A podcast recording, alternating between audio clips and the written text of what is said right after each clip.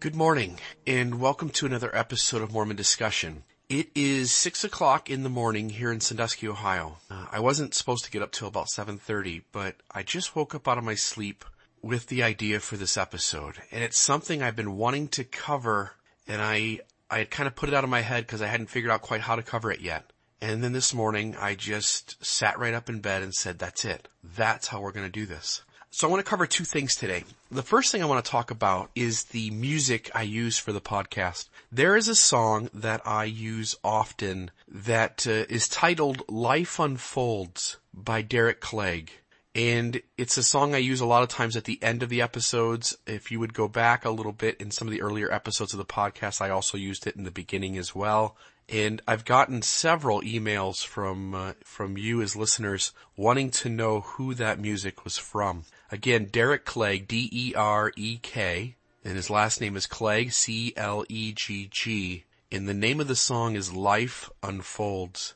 And uh, it really it was kind of a neat uh, thing. I when I first started the podcast, I knew I needed to have some intro music and exit music, and uh, and I wasn't sure what to use. I know that Mormon Stories and Mormon Matters and others have got some hymns that have been redone, and I just I wanted to do something a little different and I wanted something that captured kind of the spirit of the podcast. And so I went online and I just started looking for free podcast music. And the very first site I came to, and uh, right in the very front page, there was a list of their their kind of first 20 songs. And I just saw the name Life Unfolds, and I thought, you know, that's kind of what I'm thinking about when it comes to the podcast. I just want to explain kind of how Mormonism unfolds on us and how we deal with that.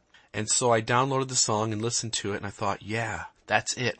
Well, about a month ago, I uh, I approached Derek Clegg and asked him if he would be on the podcast. Don't get too excited. Uh, he actually said no, that he would prefer not to, and he gave a really solid reason for saying that.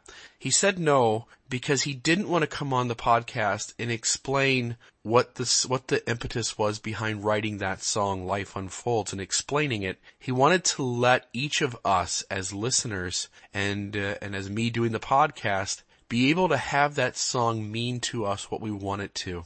And the reason I mention all of this is that at the end of today's episode, I'm going to play another one of Derek Clegg's songs titled Hollywood. And, uh, and I hope you'll understand why I picked it because I think it ties in very much with the episode that we're going to talk about today.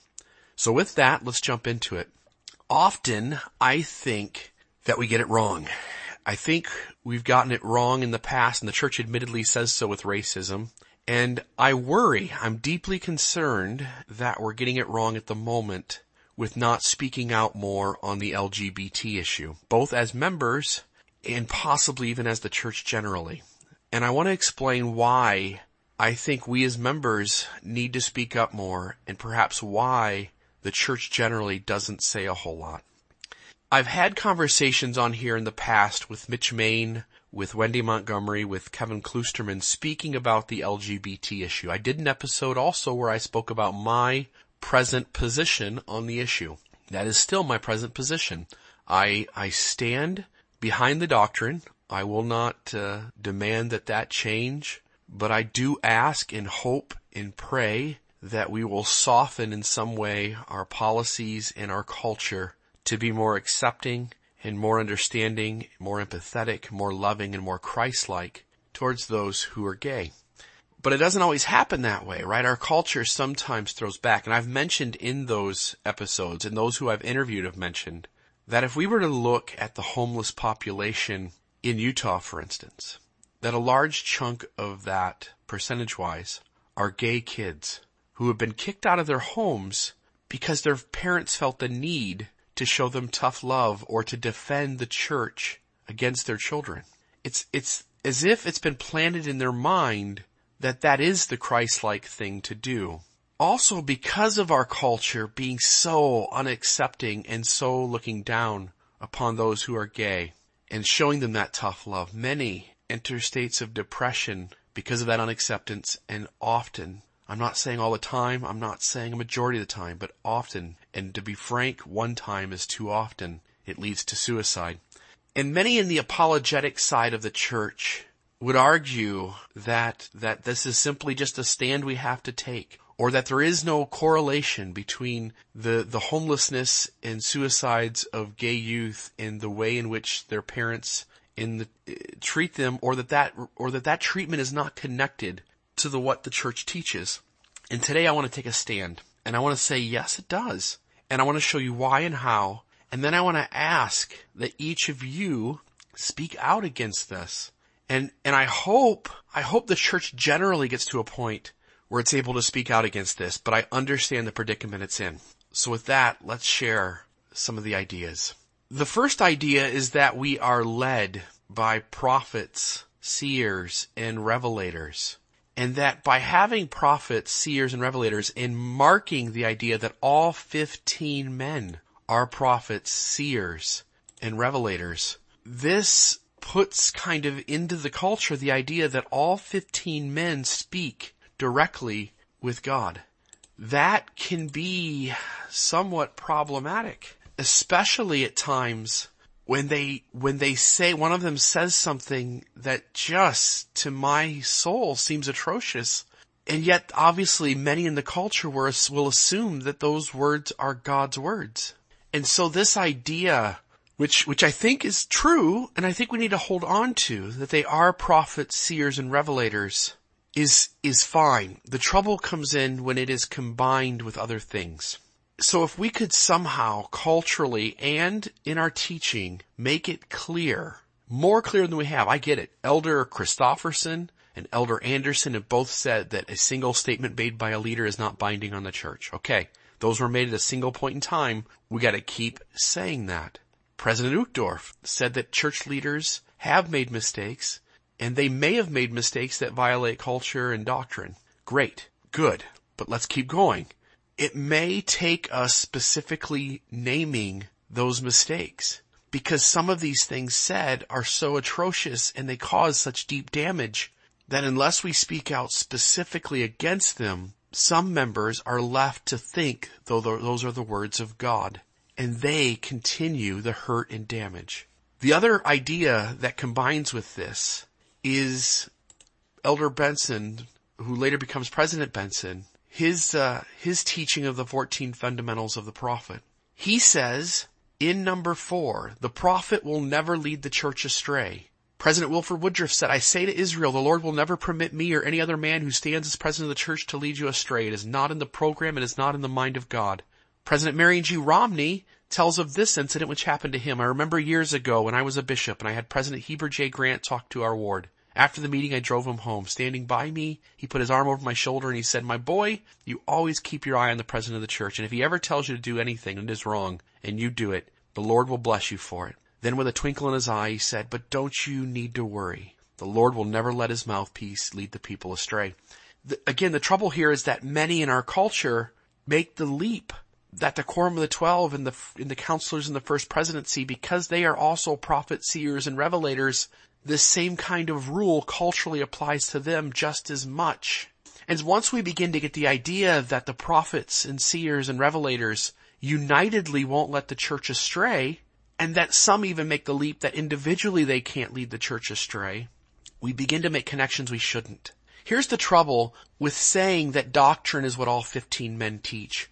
What if one leader of the 15 teaches something and the other 14 are silent in correcting it? Is that approval? Well, you say no. Well, then let's say this. If doctrine is only those things that I can find all 15 men testifying and teaching of, that takes a whole lot of things off the table. For instance, Elder Oaks, um, in the last couple of general conferences, has spoken about the church's stance on homosexuality. Is that the church's stance? If only he speaks about it and the other 14 men don't testify and back up each particular point that he makes, is it fair to say that all 15 are in agreement? Or can I just throw that out and say that's not binding on the church? You see how messy this gets? And if, and if when one of the 15 teach and the other 14 are silent and do not correct it, then are we left to make the assumption then that that is binding on the church? See, there is no way around it because there are exceptions, examples of exceptions on both sides. And some of those exceptions are crucial points to our theology, right? If I can't find all 15 men testifying that there was a premortal life, if I can't find all 15 men testifying that Jesus was born of a virgin, am I left then with the ability to toss that out as not binding on the church? Or does silence mean approval? And if silence means approval, then we have an even bigger problem. And it's this problem I want to talk about today. In 1981, President Marion G. Romney gave a talk, We Believe in Being Chaste. It's in the September 1981 Ensign. And he says this, he says, we believe in being chaste. He says, you will recall Alma's teaching his son, Corianton, that unchastity is the most serious offense there is in the sight of God, save murder or denying the Holy Ghost. See Alma 39.5. You will remember too these words from Paul's first epistle to the Corinthians. Know ye not that ye are the temple of God and the Spirit of God dwelleth in you? If any man defile the temple of God, him shall God destroy. 1 Corinthians chapter 3, 16 through 17. Some years ago, the first presidency said to the youth of the church that a person would be better dead, clean, than alive, unclean. Alright, I want to stop there because it gets worse from here. But he's making a point that sometime in the past, the first presidency said that a person would be better dead clean than alive unclean. To me, one, that rings of the ability to do such serious damage, right? I mean, if I am a youth and I am gay in 1981, the view in 1981 is that being gay is a choice. That's the view in the church. So my being gay is a choice. It's a sin because it's not tolerated by God and I'm better dead before I commit any kind of sin with this than being clean alive. And just being gay rings of being sin.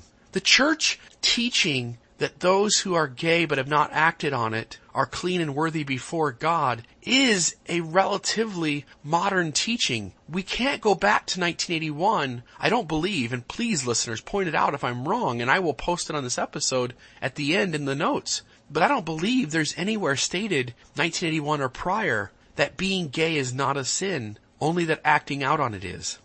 That's a pretty modern teaching. And so essentially Marion G. Romney is saying that for the gay child, you're better off being dead than being unclean and alive. And then we take the idea that these are prophets, seers, and revelators, that prophets can't lead the church astray. And then even adding the modern idea that all 15 men must agree for it to be binding, and then realizing that all 15 men rarely ever testify of the same things other than Jesus is the Christ. So is that the only teaching that's binding? And if we're going to say other teachings are binding, then we're going to have to allow that all 15 men have not testified of something. And then we have Marion G. Romney saying that the first presidency said at some point in the past that a person would be better dead, clean, than alive, unclean. And then he says this, he says, I remember how my father impressed the seriousness of unchastity upon my mind. He and I were standing in the railroad station at Rexburg, Idaho, in the early morning of the 12th of November 1920. We heard the train whistle. In three minutes I would be on my way to Australia to fill a mission. In, in that short interval, my father said to me, among other things, My son, you are going a long way from home. Your mother and I and your brothers and sisters will be with you constantly in our thoughts and prayers. We shall rejoice with you in your successes, and we shall sorrow with you in your disappointments. When you are released in return, we shall be glad to greet you and welcome you back into the family circle. But remember this, my son, we would rather come to the station and take your body off the train in a casket than to have you come home unclean, having lost your virtue. Wow! That, again, strikes me as even more wrong than what the first presidency said. That essentially, son, we're sending you off on your mission and we'd rather pick your body off the train in a coffin than you having committed some serious sin. Where is the atonement, brothers and sisters? Where's the atonement in this? Jesus died because each of us falls short of the glory of God. Each of us need the atonement and each of us need the ability and the time to learn through experience and to repent of our sins and to become clean through His mercy, grace. It's through our willingness, realizing that we're imperfect and becoming humble and turning to face Christ, that His grace is sufficient, that we can become like Him. Do you feel the spirit in Marion G. Romney's comment? I don't. And then you add to it this. He finishes up by saying, right, he could have, he could have stopped here and the talk could go on. He could say, but brethren, I want to speak out. Those thoughts are incorrect. But he doesn't do that. He adds his testimony to it. He says, I pondered his statement at the time. I did not then have the full understanding of it that my father had, but I remembered it every time I approached temptation. I understand it better now. And I feel the same way about my sons and grandsons as he felt about me. And then you guys wonder why church members kick their gay children out of their home and why they push these kids by marginalizing them and ostracizing them and criticizing them and hammering on them about how they can fix it why these kids enter a state of depression and some of them kill themselves. And then you add this idea, right? Elder Oaks, in a fireside talk on the 4th of May, 1986, he says, truth surely exists as an absolute, but our use of truth should be disciplined by other values. For example, it is wrong to make statements of fact out of an evil motive, even if the statements are true. It is wrong to threaten to reveal embarrassing facts unless money is paid, even if the facts are true. We call that crime blackmail. Doctors, lawyers, and other professionals are forbidden to reveal facts they have received in confidence, even though those facts are true. Now I want to say, Elder Oaks here is speaking a truth. That anytime our motives are, are evil, we are out of bounds no matter what we're saying, true or false that the only reason we should be talking about truth is to help and lift up others and to shine a light on sin. I get it. I'm all for that. The trouble comes in though when we begin expounding on that idea. Elder Oaks in a 1987 uh, talk that is in the Ensign. It is in February of 1987. The talk is titled Criticism. Here's a paragraph. Criticism is particularly objectionable when it is directed towards church authorities, general or local. Jude condemns those who speak evil of dignities. That's Jude 1 8. Evil speaking of the Lord's anointed is in a class by itself. It is one thing to depreciate a person who exercises corporate power or even government power. It is quite another thing to criticize or depreciate a person for the performance of an office to which he or she has been called of God. It does not matter that the criticism is true. As Elder George F. Richards, president of the Council of the Twelve said in a conference address in 1947, when we say anything bad about the leaders of the church, whether true or false, we tend to impair their influence and their usefulness and are thus working against the Lord and his cause. That was an address to church educational system teachers, August 16, 1985. So I'll stop here, right? So from this point forward, I take a risk. I, and, and I've taken this risk before in the podcast. I hear the quote, I should not criticize leaders even when that criticism is true. I hear that. And generally, I agree with that. There are lots of nitpicky things I could pick on that I say, oh, I disagree here, I disagree there. The times I speak up though are when I feel like it involves a huge issue within our culture. Some would say, for instance, that me bringing up the April 6th issue in a podcast was being critical of leaders who had taught that April 6th was the birth of Christ. But my point in doing so was to show that we sometimes overstep what the Lord has said in Revelation. We overstep taking doctrine and rather than being true doctrine, it is false doctrine that is in our church. That's, that happens. I think it's fair to point that out. And while some of the brethren would say, no, you can never say anything about the leaders, even if it's true. You should not criticize. I can't help. But as I think about what I'm sharing today, how it does great harm and that the only right thing to do is to stand up and say, no, culturally and as an institution, we can't teach things like it's better that your child come home from their mission in a casket than come home having committed some serious sin that, hold on, that they can repent of, that they can become clean of, that they can learn from.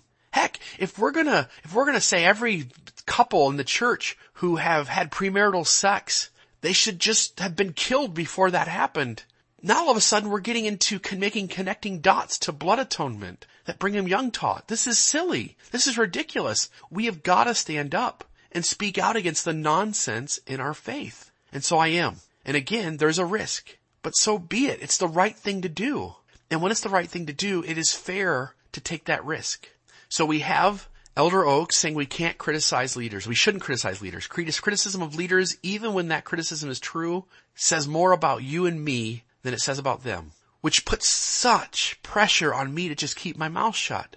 I can't do that. I look at the 14 fundamentals. I see President Benson saying that leaders can't lead the church astray. And then I see President Kimball throwing out Brigham Young's Adam God doctrine. I see today's church leaders throwing out past church leaders' teachings that the race theories, which were once taught as official doctrine, as being wrong. I see that it is absolutely a fact that our leaders in the past have made serious mistakes and in some way, shape, or form led the church astray. Now, if we want to say leading the church astray doesn't mean on these just little peripheral issues, it only means on the ordinances and having priesthood, fine, great. But nowhere does anybody say that's what it means. We're all left to figure it out. And because of that, many in the church make a completely different interpretation of what it means to not lead the church astray. And they assume that means that the brethren will never lead the church off track in any way, shape, or form. But on the other hand, the brethren already admit that they've made, that we make mistakes, that we have gone off track. So we're going to have to be better about going back and saying, okay, we know so and so said this, but that really isn't appropriate. That really isn't the, the, the right way to deal with this idea. So we have Marion G. Romney and President Benson and Wilford Woodruff talking about not leading the church astray. In 2015, the new uh, manual, uh, the President Benson Teachings of uh, Our Presidents, has a chapter that speaks about this talk of the 14 fundamentals of the prophet, and it makes the point again about the brethren not leading the church astray. I hope that each of you will be brave enough to raise your hand in that class and share an alternative. You don't have to raise your hand and say that President Benson was wrong. I, I think that perhaps would kind of overstep the line. What I would suggest you do is raise your hand and say, hey guys, let's slow down for a minute. Is there another way to think about this? President um, Uchtdorf made the comment that we've at times made mistakes and that some of those mistakes have violated our doctrine. It's also fair to say, brethren, that there are alternative opinions to what President Benson has said here. Let me give an example. President Joseph Fielding Smith said every man who writes is responsible, not the church for what he writes. If Joseph Fielding Smith writes something which is out of harmony with the revelations, then every member of the church is duty bound to reject it, reject it. If he writes that which is in perfect harmony with the revealed word of the Lord, then it should be accepted. Okay, brethren, we have that. What is the revealed word of the Lord? The revealed word of the Lord is that a prophet is only a prophet when acting as such. That's quoted by Joseph Smith. And that whether it's by the, my voice, mine own voice, the voice of my servant, it is the same. But how do we know when a leader is speaking under God's voice? It's when the Holy Ghost bears witness. And while each of you are free to decide if President Benson here is speaking by the Spirit of the Holy Ghost, I would offer that we have known instances in the past where the church has taught things at one time that we now today look back and say those previous leaders were wrong. And I simply offer that as an alternative. I hope that we'll each be brave enough to speak up and say something along those lines to give people a different view. So we have those three leaders saying that the church can't be led astray. We have the new manual for 2015 restating the same idea. We have Elder Oaks saying that it's not appropriate to criticize a leader even when that, what that criticism that we're sharing is true. And then we have Mary G. Romney saying something and essentially reiterating something that he's heard the first presidency say, and he seems to indicate that the people that he's speaking to, hence those in the listenership of that article, have heard the first presidency say. That is damaging to others and hurtful. It has to end. And I get it. The 15 brethren must agree. They must be united to put some new idea forward. So without a shadow of a doubt, there are apostles in the 15 who are not comfortable with our policy on the LGBT issue. But either God has to come down and speak and give a direct revelation to his prophet, or all 15 men must be united in, in making some, some change in that doctrine or in the policies. Without that revelation and without that unitedness, no one of those leaders feels comfortable sharing something new or putting down something that was said in the past. But mark my words, there are members in that 15 who are not comfortable with where some of the policies and things are at today. That's just the nature of getting 15 men together to have conversations about these issues. And because there hasn't been a change yet, doesn't mean necessarily that God is comfortable with these issues. Do we think in 1941 that God was comfortable with the first presidency teaching that those who were black were less valiant in the pre-existence? By no means, no. I mean, there's no way, no.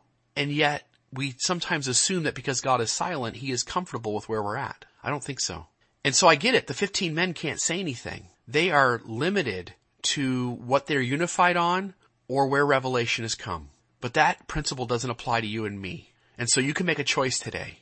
You can either remain silent because of the pressure that's on you and I to not say a word, to not speak up, to not offer alternatives in class because we're all alone in the way we think. Or you can begin to do so and begin to affect a change in your little part of the vineyard. Brothers and sisters, please hear me. I sometimes burn bridges. I sometimes hurt feelings. I sometimes go beyond the mark and I am so set on correcting an idea that I know I lose political capital in doing so. I hear that. And I've got to be better about the way in which I offer alternatives rather than set people right. That said, silence is one of the worst things in the world when it comes to these issues. To be completely silent when you know others are being marginalized, ostracized, damaged, hurt, and possible even killing themselves goes beyond the mark as well. I hope that each of us will speak up. I hope that each of us will be able to have the courage to raise our hands and not with evil motives, not with a desire to make the church look bad, not with a desire to do anything other than to help lift up the hands that hang down and to strengthen the feeble knees. That's my prayer. When this episode ends, I hope you enjoy Derek Clegg's song Hollywood. And with that, God bless each of you. May the Lord warm your shoulders in the sacred name of Jesus Christ. Amen.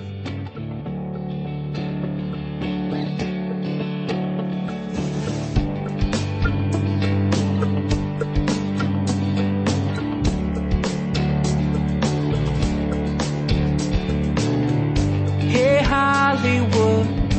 I'm here singing the blues. Lost someone, someone way too soon. And don't you say those words, all I want to do is hear me. Can you hear me? Don't you say those words, all I want to do is hear me. Can you hear me? Hey Hollywood, I'm here singing the blues.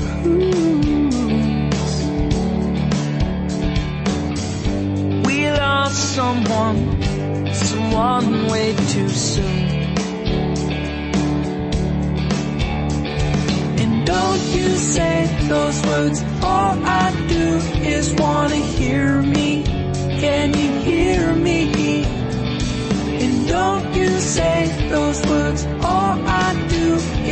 wanna hear me. Can you hear me? And tell me you're alone with me. I need too much, you just don't care. And tell me you're alone with me. I need too much, you just don't care. Hey Hollywood, I'm here singing the blues.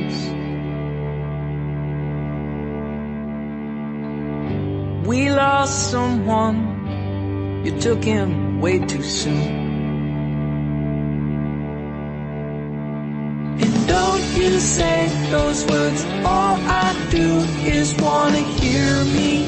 Can you hear me? And don't you say those words, all I do is wanna hear me. Can you hear me? And tell me